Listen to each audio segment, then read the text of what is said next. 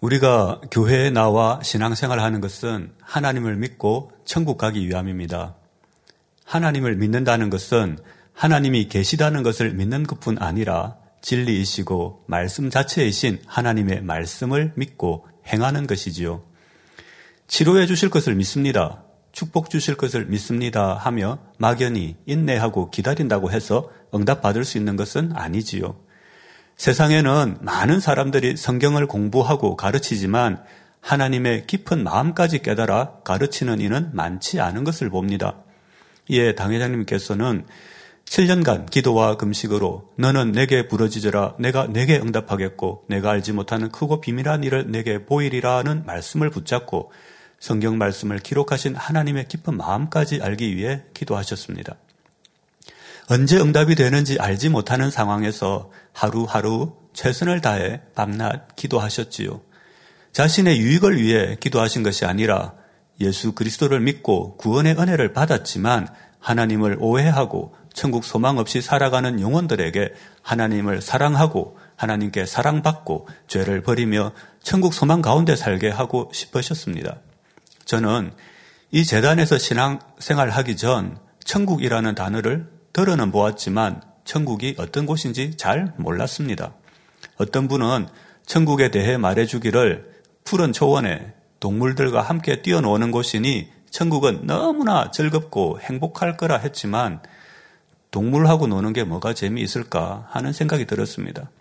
또 어떤 분은 천국에는 멋진 멸류관과 아름다운 집이 있는데 하나님께 기도하면 하나님께서 들으시고 천국에서 아름다운 멸류관과 좋은 집을 주신다 하여 그런 줄 알고 그렇게 기도했습니다. 하나님은 공평하시기 때문에 천국 가면 누구나 공평하게 나누어 주신다고 하셔서 그런 줄 알았지요. 천국에 대해 잘 알지 못하고 상급도 알지 못하니 천국에 대해 별로 관심도 없었고 예수 믿는 사람은 구원이 이미 정해졌다는 말을 들으니 천국을 소망하며 살기보다는 차라리 이 땅에서 더 즐거운 것을 찾으려고 했었지요. 요즘 공평과 공정이라는 말을 자주 사용하는데 쉽게 말해서 공평은 모두에게 동일한 양만큼 나눠주는 것이고 공정은 개인의 능력과 노력에 따라 나눠주는 것이라 할 수 있습니다. 5명의 아이에게 같은 개수만큼 나누어주는 것이 공평이라면 공정은 5명 중 잘한 사람에게 더 많이 나누어주는 것이지요. 하나님께서는 우리에게 구원의 기회와 은혜를 공평하게 나누어 주시는데 이는 마태복음 5장 45절 후반절에 하나님이 그 해를 악인과 선인에게 비치게 하시며 비를 의로운 자와 불의한 자에게 내리우심이니라 하신 말씀과 같습니다.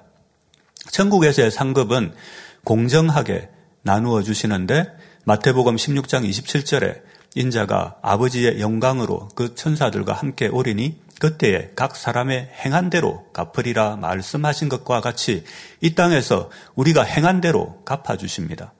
많이 심으면 많이 받고 심지 않으면 받지 못하는 것이지요. 이제는 사랑하는 당회장님의 가르침을 통해 천국이 어떤 곳이고 또 어떻게 해야 많은 상급을 받고 조언 처소에 들어갈 수 있는지 너무나 밝히 알게 되었습니다. 그리고 당회장님의 천국, 지옥 가르침이 참이라는 것을 아버지 하나님께서 권능으로 보장하셨기에 우리는 확신 속에 천국을 침노해 나갈 수 있습니다. 성도님 여러분, 여행을 좋아하십니까? 어릴 때 수학여행을 갔었고 성지순례도 있고 효도관광도 있습니다. 이렇게 우리는 가끔 여행을 갑니다. 아름답고 웅장한 경치를 구경하고 맛있는 음식을 먹고 박물관이나 전시장을 관람하기도 하지요. 통일전망대에 가면 멀리 보이는 북한 땅을 볼 수 있고 한국전쟁박물관을 관람할 수도 있습니다. 전쟁 때 사용했던 무기와 생필품, 어복 등의 유물이 전시되어 있지요. 전쟁 당시의 상황을 직접 체험할 수는 없지만 전시되어 있는 모형들을 통해 그때 당시의 혼란과 공포와 고난과 이별의 아픔을 짐작해 볼 수 있습니다.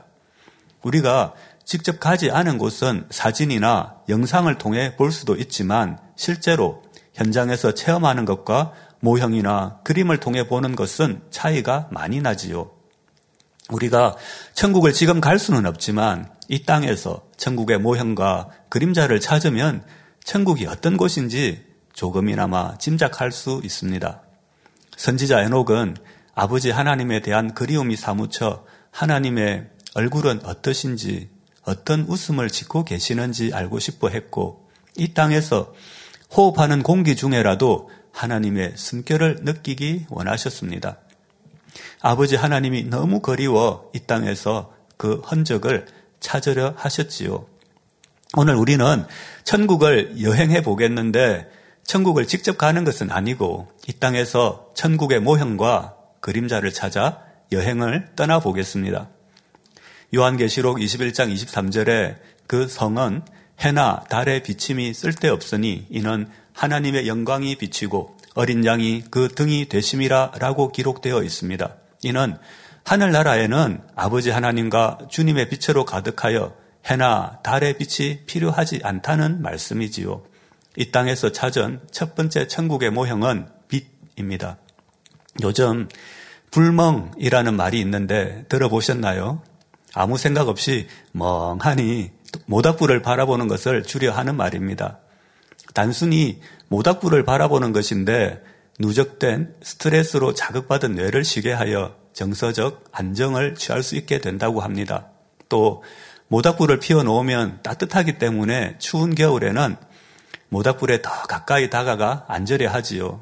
여기에 고구마를 몇 개 얹어 두었다가 뜨거운 고구마를 호호 풀어가며 먹으면 얼마나 달콤하고 맛있는지 우리 성도님들도 그런 추억을 가지고 계실 줄 압니다. 낮에는 햇빛이 있는데 햇빛은 어둠을 밝혀줄 뿐만 아니라 아름다운 무지개를 만들기도 하고 또 살균도 하고 식물이 광합성을 하여 생명체가 살아가는 데 필요한 산소를 만들게 도와줍니다. 세상의 빛과는 다른 아버지 하나님의 영적인 빛은 어떨까요? 하박국 3장 4절에는 그 광명이 햇빛 같고 광선이 그 손에서 나오니 그 권능이 그 속에 감추었도다 말씀하신 것 같이 하나님의 빛에는 권능이 감춰져 있습니다. 권능은 권세와 능력을 합친 말로 어둠을 물리치고 치료하고 창조하고 다스리는 아버지 하나님의 능력이지요. 야고보서 1장 17절에는 각양 좋은 은사와 온전한 선물이 다 위로부터 빛들의 아버지께로서 내려오나니 그는 변함도 없으시고 회전하는 그림자도 없으시니라 말씀하신 대로 하나님의 빛은 사랑이고 은혜이며 온전한 선물이지요. 우리가 추운 날 모닥불 가까이 다가가 따뜻한 기운을 느끼듯이 아버지 하나님께서 비춰주시는 빛에 가까이 다가가면 갈수록 우리 마음에는 은혜와 사랑과 기쁨과 행복과 감동이 넘쳐 충만하게 될 것입니다. 반대로 빛이 없는 지옥은 어떤 곳일까요? 공포와 절망과 두려움과 후회와 원망과 죄악으로 가득 찬 공간이지요. 지옥에서 온몸이 불에 타는 고통도 고통이지만 마음의 고통이 더욱 심하다 하셨습니다. 영원히 끝나지 않는 형벌, 지옥의 고통에서 벗어날 희망이 전혀 없는 절망감이 주는 마음의 중압감이 너무나 고통스러운 것이지요. 이에 반해 아버지 하나님의 영적인 빛이 가득한 천국에서는 영원한 기쁨, 영원히 끝나지 않는 생명이 주는 행복이 가득한 공간입니다. 선과 사랑으로 가득하고 행복과 기쁨과 평안이 영원한 곳이지요. 천국에는 낙원도 있고 새 예루살렘을 포함해 여러 처소가 있습니다. 이 땅에 살아가면서 마음에 할례하고 거룩하신 하나님의 마음을 닮은 만큼 하나님의 빛 가까운 곳에 자신의 천국집이 마련됩니다. 천국의 모든 곳에 아버지 하나님의 빛이 찬란하게 비치지만 아버지 하나님께 더욱 가까이 다가가면 갈수록 아버지 하나님께서 비춰주시는 빛에서 은혜와 감동과 선과 사랑이 더욱 강하게 느껴지는 것이지요. 그러므로 우리는 악은 모양이라도 버리고 온전한 성결을 이루어 빛의 열매가 되어야 되겠습니다. 다음으로 우리가 이 땅에서 찾은 천국의 모형은 향기입니다. 에베소서 5장 2절에는 그리스도께서 너희를 사랑하신 것 같이 너희도 사랑 가운데서 행하라. 그는 우리를 위하여 자신을 버리사 향기로운 제물과 생축으로 하나님께 드리셨느니라 하신 말씀을 통해 하나님께서 아름다운 향기를 얼마나 기뻐하시는지 알 수 있지요. 천국에는 주님의 아름다운 향기가 가득합니다. 바로 주님의 선과 사랑의 향이지요. 구약의 제사는 하나님께 아름다운 향기를 올려드리는 것인데 그 제사의 향은 하늘의 아름다운 향기, 즉 주님의 향기를 흉내내어 이 땅에서 만든 모형이지요. 우리 주변에는 아름다운 향을 바라는 꽃들이 있습니다. 꽃향기를 맡으면 마음이 편안해짐을 느낄 수 있지요. 향기가 좋으면 더 가까이 가고 싶고 꽃나무를 정원에 심어 아름다운 꽃을 감상하고 그 향기를 느끼기도 하지요. 아로마 테라피가 있는데 아로마 테라피는 향기로 치료한다는 말에서 유래된 것입니다. 식물이나 꽃에서 기름과 향을 추출하여 그 향을 코로 흡입하면 스트레스 완화에 도움을 준다고 합니다. 세상에는 이처럼 좋고 아름다운 향도 있지만 그 반대인 악취도 있지요. 악취에 대한 일화가 있습니다. 요즘 우리는 양말을 하루에도 몇 번씩 갈아 신지만 예전에 양말을 갈아 신지 않는 사람이 있었습니다. 더운 나라에서 원래 신발 없이 맨발로 다니다 신발과 양말이 보급된 지 얼마 되지 않아 양말 문화가 정착되지 않았기 때문에 생긴 일입니다. 퇴근해서 집에 오면 양말을 벗어 세탁하는 것이 아니고 신발과 함께 둡니다. 그리고 그 다음날 출근할 때 어제 벗어놓은 양말을 털어서 다시 신고 출근을 하지요.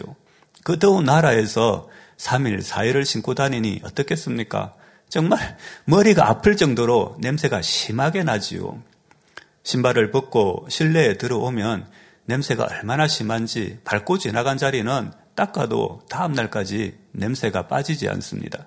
그런데 본인은 자신에게 나는 냄새가 얼마나 심한지 몰라요. 우리의 코는 냄새를 계속 맡으면 피로를 느껴 그 냄새를 망각한다고 하지요. 그러니 본인에게 나는 냄새를 잘 모르게 됩니다.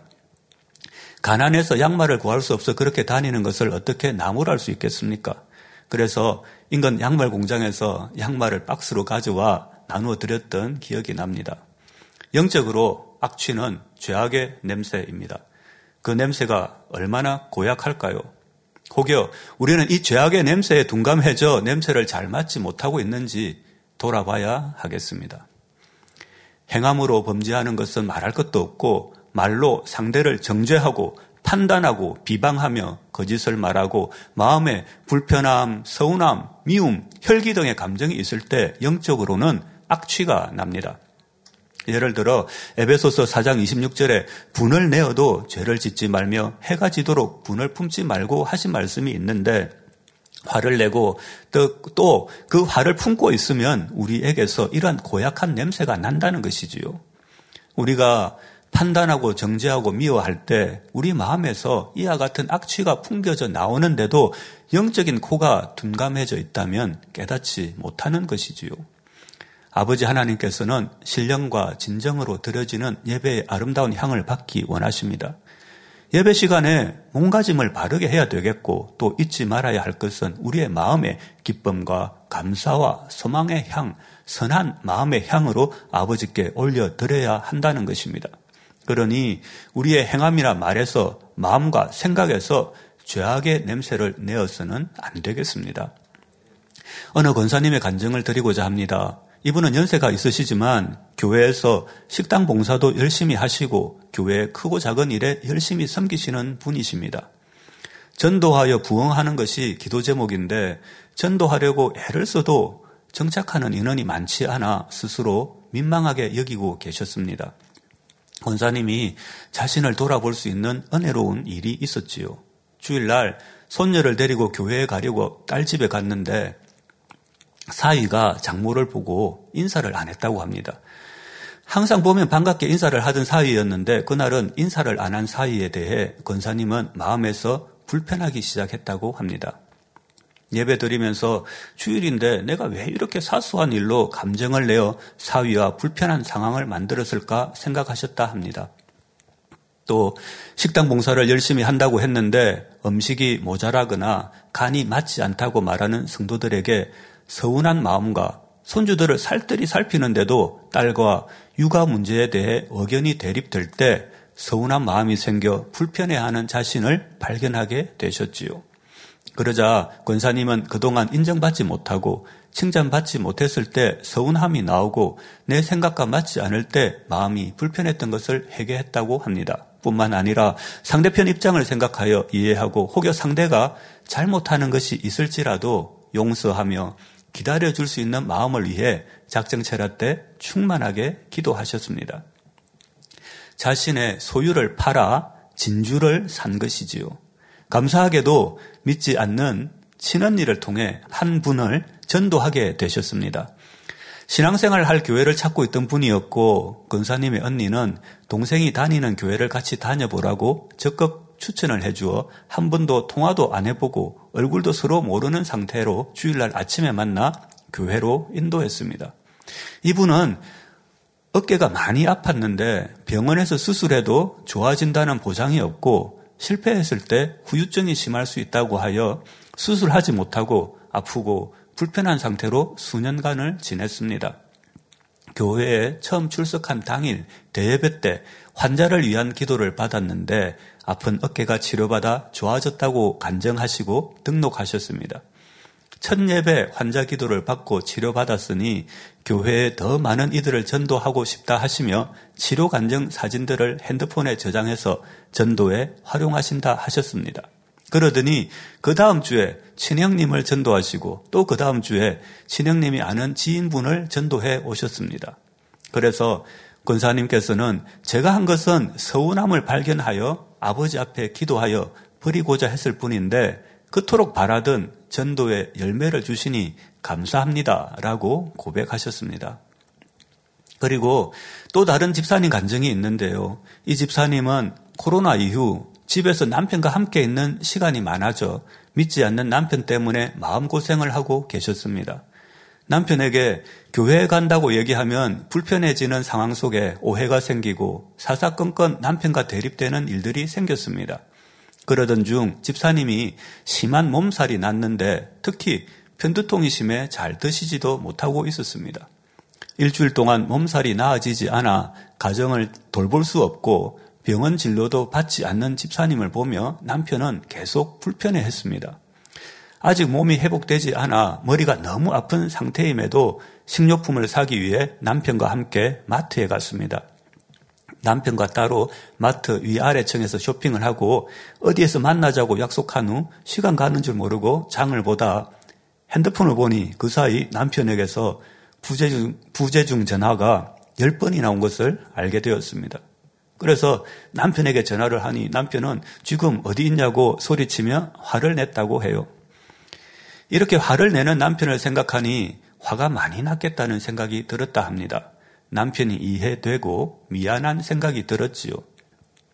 예전 같았으면 같이 화를 내고 아픈 아내를 이해도 못해주냐고 나를 찾아올 순 없었냐고 하며 서운해하며 다투었을 텐데 이번에는 화가 난 남편이 이해가 되더랍니다. 남편을 이해하고 내 탓으로 돌렸더니 놀랍게도 식사도 제대로 못할 정도로 깨지는 듯 아팠던 편두통이 순식간에 사라졌다고 합니다. 남편이 아직 교회에 출석하지는 않지만 집사님을 교회까지 차로 데려다 주시고 두 분의 사이가 더 돈독해지셨다고 합니다. 마음의 변화는 겉으로는 보이지 않아 사람은 그 변화를 알지 못하지만 중심을 보시는 아버지 하나님께서는 다 알고 계십니다. 그래서 우리가 말씀으로 마음의 죄를 발견하고 변화될 때 하나님께서는 질병을 치료해 주시고 문제 해결해 주시며 전도의 열매도 맺게 해주시는 것을 봅니다. 즉 우리 마음에서 육신의 생각, 판단 등으로 인한 고약한 냄새를 제거했을 때 응답과 축복도 받을 수 있는 것이지요. 우리가 주의 일을 할 때도 마찬가지입니다. 윗사람의 가르침에 순종하여 일을 행해 나가는 것은 아주 중요합니다. 사명 감당함에 있어 자기 의로 이루어가는지 아니면 사랑과 선의 향기를 입혀 이루어가는지 점검해 보아야 합니다. 자기 의로만 이루어간다면 내가 질서에 따라 순종하니까 다른 사람이 마음이 어떠한지 살피지 못하고 단지 내가 순종한 것에 만족하며 내가 옳고 잘하고 있다 생각할 수 있습니다.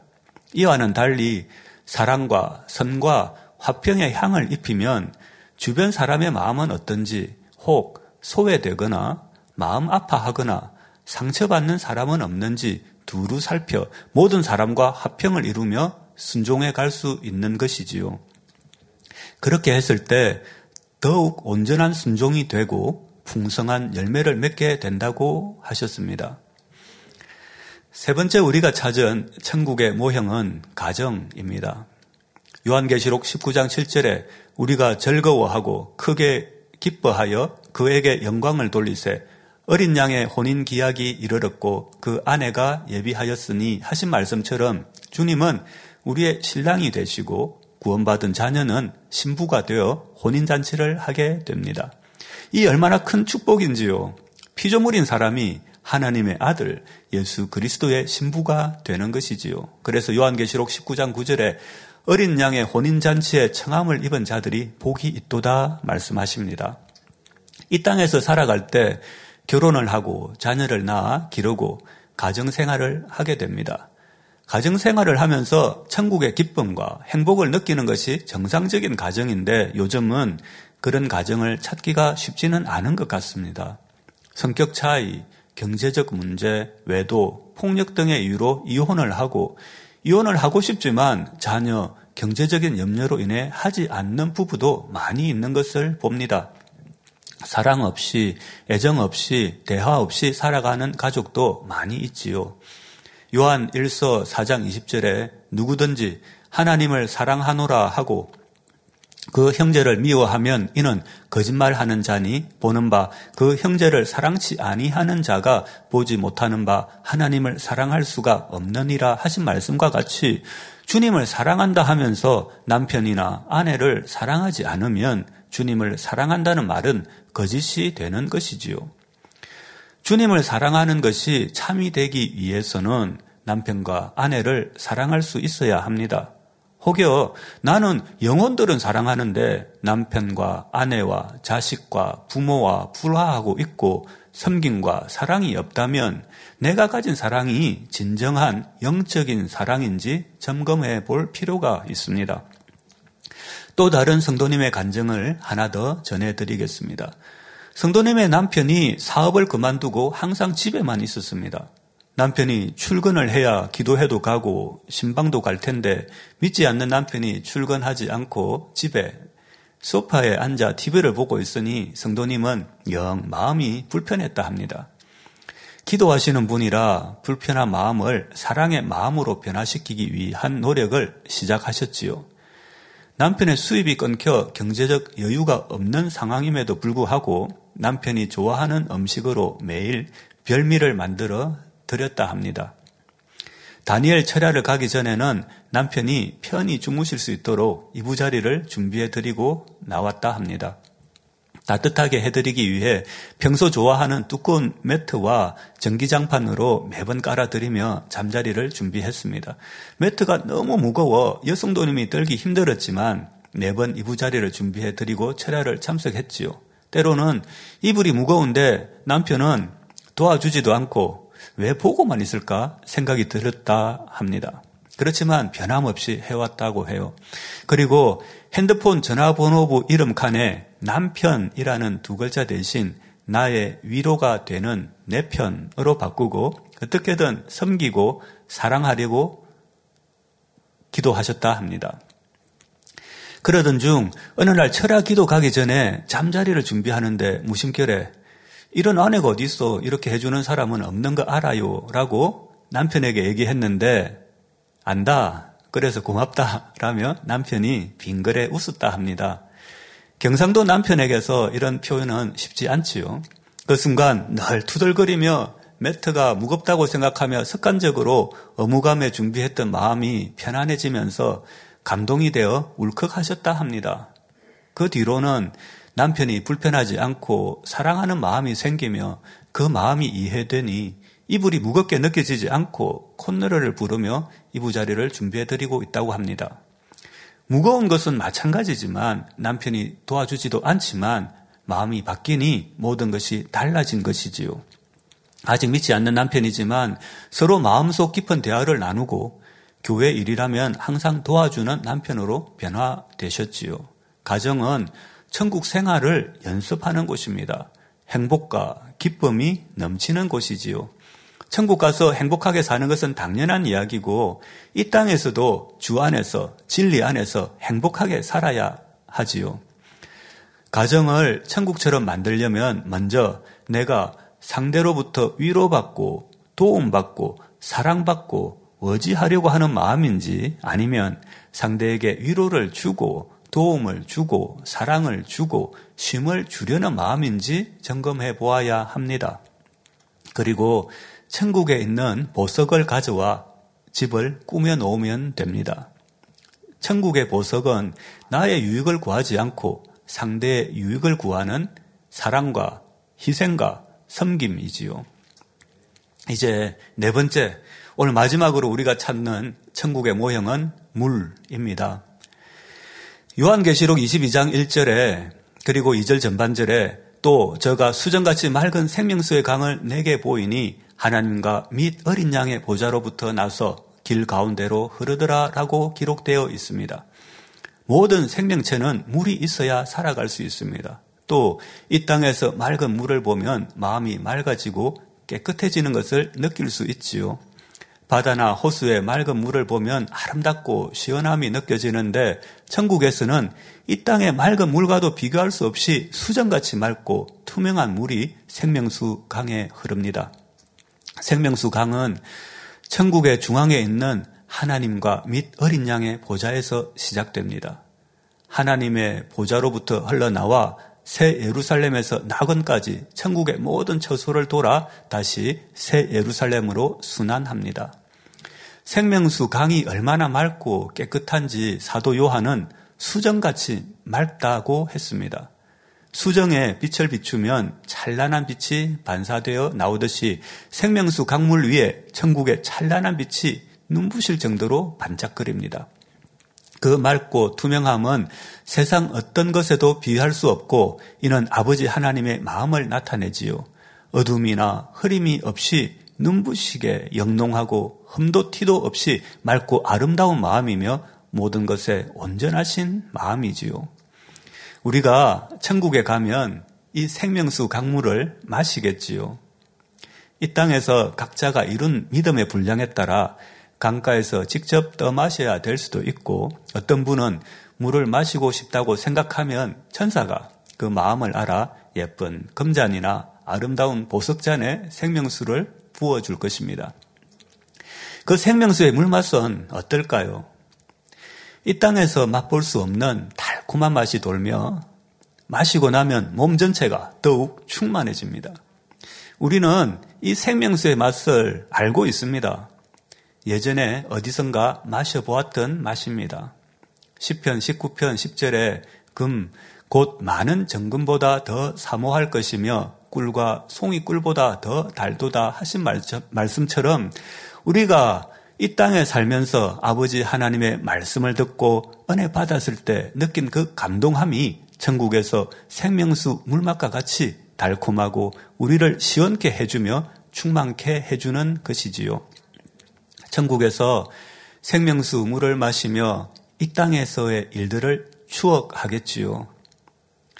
질병으로 고통받고 있을 때 세상 의학으로는 도저히 살아날 방법이 없어 절망의 나날을 보내고 있을 때 목자의 권능으로 치료받은 감격, 하나님 말씀을 듣고 죄를 발견하고 회개하고 돌이켰을 때 맛보았던 희열, 또 이 땅의 허무한 삶에 지쳐 있을 때 주님을 만난 기쁨, 세상의 많은 것을 가졌고 이루었지만 결국 썩어 없어질 이 땅의 허무한 삶에 어디로 가야 할지 몰라 헤매고 있을 때 목자의 말씀을 통해 얻은 천국 소망, 인생의 밑바닥에서 정말 더 내려갈 곳이 없는 힘든 상황에서 내 자신 스스로는 도저히 해결할 수 없는 무거운 문제를 짊어지고 있을 때 사랑하는 목자님의 말씀을 통해 우리 영혼의 문제를 깨닫고 우리가 느꼈던 그 충만함, 시원함, 그 달콤함이 바로 이 생명수의 단맛이지요.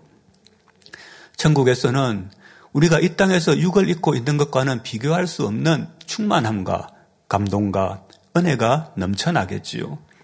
생명수 물을 마시며 감사의 눈물로 오열할 것입니다. 그리고 이것이 참이구나, 이것이 영원한 천국이구나, 영원히 사라지지 않는 충만함과 기쁨이구나, 춤을 추며 생명수 강에 물장구를 치고 생명수 강물에 몸을 담가 보겠지요. 천국 새 예루살렘은 실존하는 곳이고 이 땅은 그 모형이며 그림자입니다. 우리가 반드시 가야 할 곳입니다. 원수 마귀 어둠은 사람들을 유혹하여 넘어뜨리려 하지요. 그러므로 세상이 주는 달콤한 유혹에 넘어가면 안 됩니다. 달콤한 꼬임에 속아 사기를 당했다, 달콤한 유혹에 넘어가 범죄를 저질렀다는 말을 들을 수 있습니다. 세상의 달콤한 말과 하나님의 말씀의 단맛을 구별할 줄 알아야 합니다. 이를 구별하는 방법은 그 맛의 성분으로 구별해야 되는데요. 하나님의 말씀인지 아니면 하나님의 말씀과 반대되는 말인지 확인하여 구별할 수 있습니다. 달콤한 맛이라도 그 성분이 하나님의 말씀에 위배되는 말이라면 그것은 원수 마귀가 만든 유사품 달콤한 맛이고 우리에게는 독이 되는 것이지요. 그러므로 우리는 항상 깨어 기도하고 하나님 말씀 가운데 살아가며 두렵고 떨림으로 구원을 이루어 나가야 되겠습니다. 이제 시간이 다 돼 여행을 마치려 합니다. 여행이 즐거우셨나요? 성도님들 주변에서 천국의 모형을 더 많이 찾아보시기 바랍니다. 아버지 하나님께서 이 땅에 숨겨두신 천국의 그림자들을 찾으며 새 예루살렘 소망을 날로 더해 가시기 바랍니다. 말씀을 마무리하겠습니다. 어릴 때 집에 송아지가 한 마리 있었습니다. 목에 줄을 메어놓고 있었지요. 그런데 시간이 좀 지나니 송아지가 힘이 세져 줄을 당겨도 말을 듣지 않아요. 며칠 뒤 이웃 아저씨들이 오셔서 대나무로 송곳을 만들어 외양간으로 가셨지요. 저에게 설명을 해 주셨습니다. 소가 다른 사람 논이나 밭에 들어가 농작물을 해칠 수 있는데 소가 힘이 세면 통제할 수 없으므로 코를 뚫어 콧뚜레를 단다고 하셨지요. 송아지를 메어놓고 코에 소금을 한 주먹 넣더니 코를 뚫었습니다. 그리고 콧뚜레를 걸었지요. 며칠 뒤 저도 소를 당겨보았습니다. 소 앞에서 줄을 당기니 소가 버티고 오지 않는 겁니다. 콧뚜레 때문에 줄을 당기면 아플 텐데 버티고 있어요. 너무 세게 당기면 코가 아프고 피가 날 수 있으니 앞에서 당기지 말고 뒤에서 소를 따라가라고 하셨지요. 소 뒤에 서서 이리야 라고 하니 소가 앞으로 갑니다.